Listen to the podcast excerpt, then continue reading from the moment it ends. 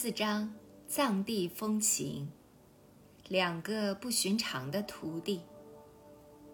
我在西康德格学习秘法共十个月，到了一九三九年的六月，天气渐渐转暖，我又开始考虑准备西行入藏，完成求法的长征。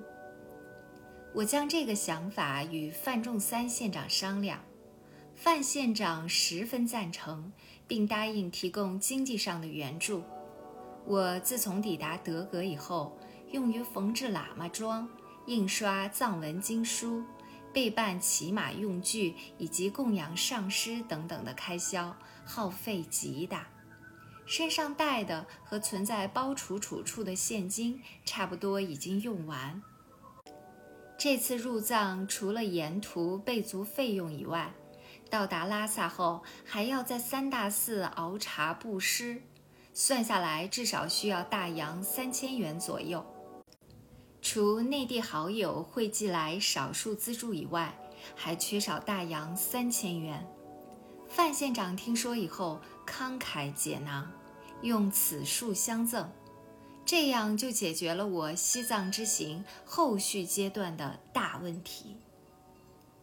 筹备将要停当，甘孜的友人李洞庭居士来信，信中说特意介绍两个人作为我入藏的同伴。李居士年前因为参加大金寺会议前来德格时，听说我不久将只身入藏求法，觉得未免孤单和危险，在他返抵甘孜以后，到处为我寻找同伴，结果。皇天不负苦心人，他为我找到了谭新佩与严俊二人。两人都是湖南人，谭军是湘潭人，是无线电台报务员；严俊为益阳人，是无线电机械工。他们两人受国民政府交通部的派遣，前往西藏拉萨电台工作，但西藏地方政府没有允许入境。所以暂时寄居在班禅大师的行辕中，想通过别的办法进入西藏。两个人自从离开南京以后，历经内蒙、华北、青海等地，已经在边疆地区跋涉了多年。后因班禅大师在青海玉树圆寂，中央政府想借助班禅活佛恢复汉藏关系的计划完全破灭。谭岩二人正在一筹莫展之际，听说我将赴藏求法，认为机会难得，很想同我结伴而行。然而在当时汉藏关系的形势下，他们如果以公务员的身份入藏，是很难通过西藏关卡的。想到这一点，我回信说，康藏人民极其尊崇喇嘛教。最好让他们两人作为我的徒弟，穿上喇嘛装，混入西藏。经过二十多天的等候，谭岩二人终于在一九三九年五月三十日到达了德格。这天雨雪纷飞，道路湿滑。我在县政府内猛一见到这二人时，顿时大感失望。原来两人穿的衣服不是喇嘛装，而是内地的和尚装。如果这样入藏，藏人不能辨别是僧是俗，反而会坏事。而且两人所带来的骡马及仆从十分招人眼目，既不像是商队，也不像是旅行香客。于是我要求二人在我的详细指导下重新进行化妆。经过几次磋商，二人不仅需要重新化妆，而且仆从及骡马太多，目标太大，容易引起藏方的注意。为了安全起见，我提议我们几个人分三批渡过金沙江，在昌都西边一个叫做浪荡沟的地方重新集合。我们约好，凡是先到达该地的人要等候后来的同伴。谭新佩自愿出任先锋，把自己化妆成一个穷苦的安东娃子，朝佛相克，步行前进。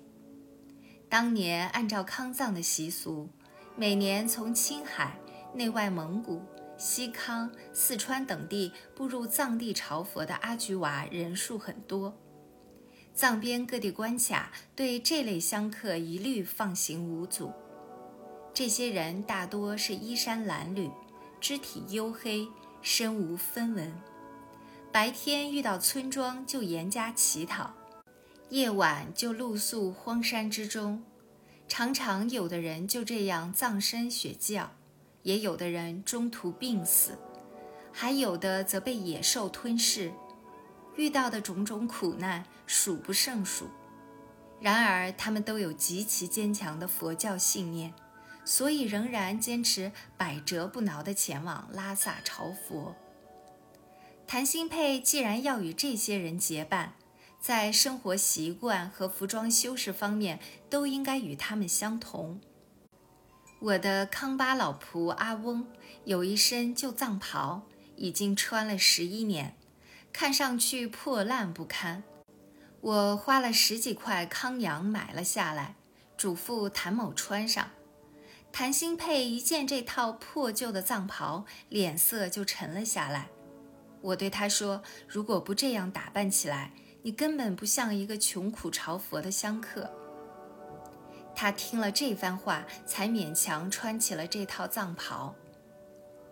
谭某虽然能步行，但两肩不能负重，粮食及简单卧具都要另找人帮忙背负。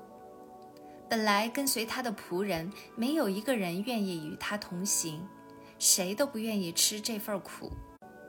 这时正巧有青海边区三十九族蒙古族后裔阿居娃十来人步行入西藏朝佛，经过德格，正住在德格近郊的山洞中。我马上派仆人强巴同他们商量。结果，他们愿为谭军背负行李和粮食，并且沿途照料。这些人看上去相貌友善，不像是凶恶之徒。与他们结伴，大概不会有什么危险。谭鑫佩于是决定和他们一起走。我又特意嘱咐谭鑫佩，一路上要装聋作哑，如果遇到藏人盘查，一概不回答。一九三九年六月三日，德格县政府设宴为我们三人饯行。宴席非常丰盛，有熏牛肉、醉鸡、皮蛋、海蜇皮等冷盘，头菜是红烧海参及烧烤等，共计九大盘。这是我到德格后吃到的一顿最丰盛的晚餐。晚餐过后，天色已黑了。只见冷风瑟瑟，雨雪纷飞，心中突然荡漾起了一种壮士一去兮不复还的悲壮情绪。谭鑫佩倒是不怕风雪，携带简单的卧具和盐茶糌粑、干牛肉各一袋儿，于当夜十一点左右赶去阿居娃们栖居的山洞，准备一大早随他们一起起床。在天未亮之前渡过金沙江。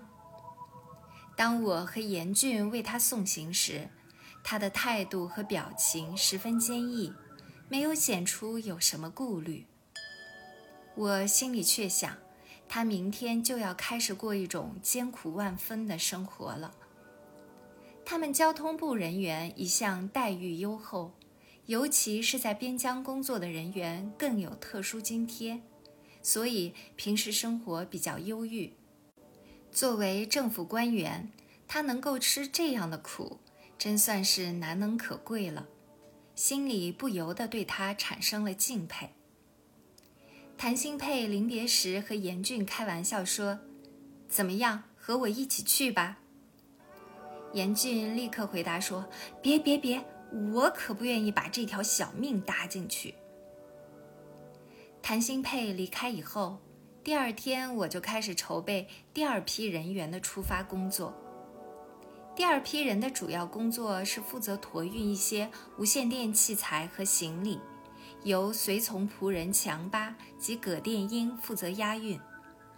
他们两人生长在边疆，懂得汉藏两种语言，而且熟悉经商的门道。但因为行李过多，原有的骡马不够分配，只好托人到处物色。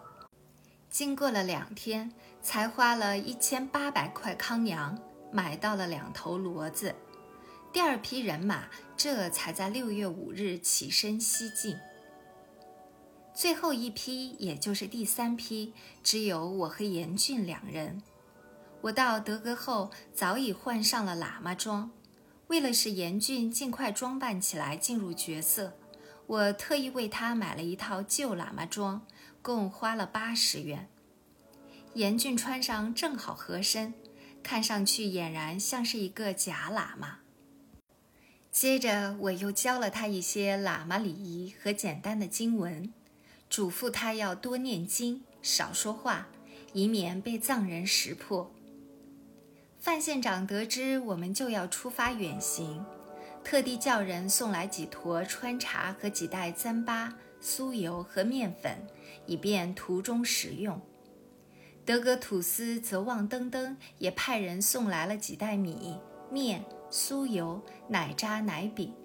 并写信给沿途藏方戍边官员，请求给予照料。带着大家的深情厚谊，我与严峻在六月七日启程，直奔金沙江，踏上了入藏之路。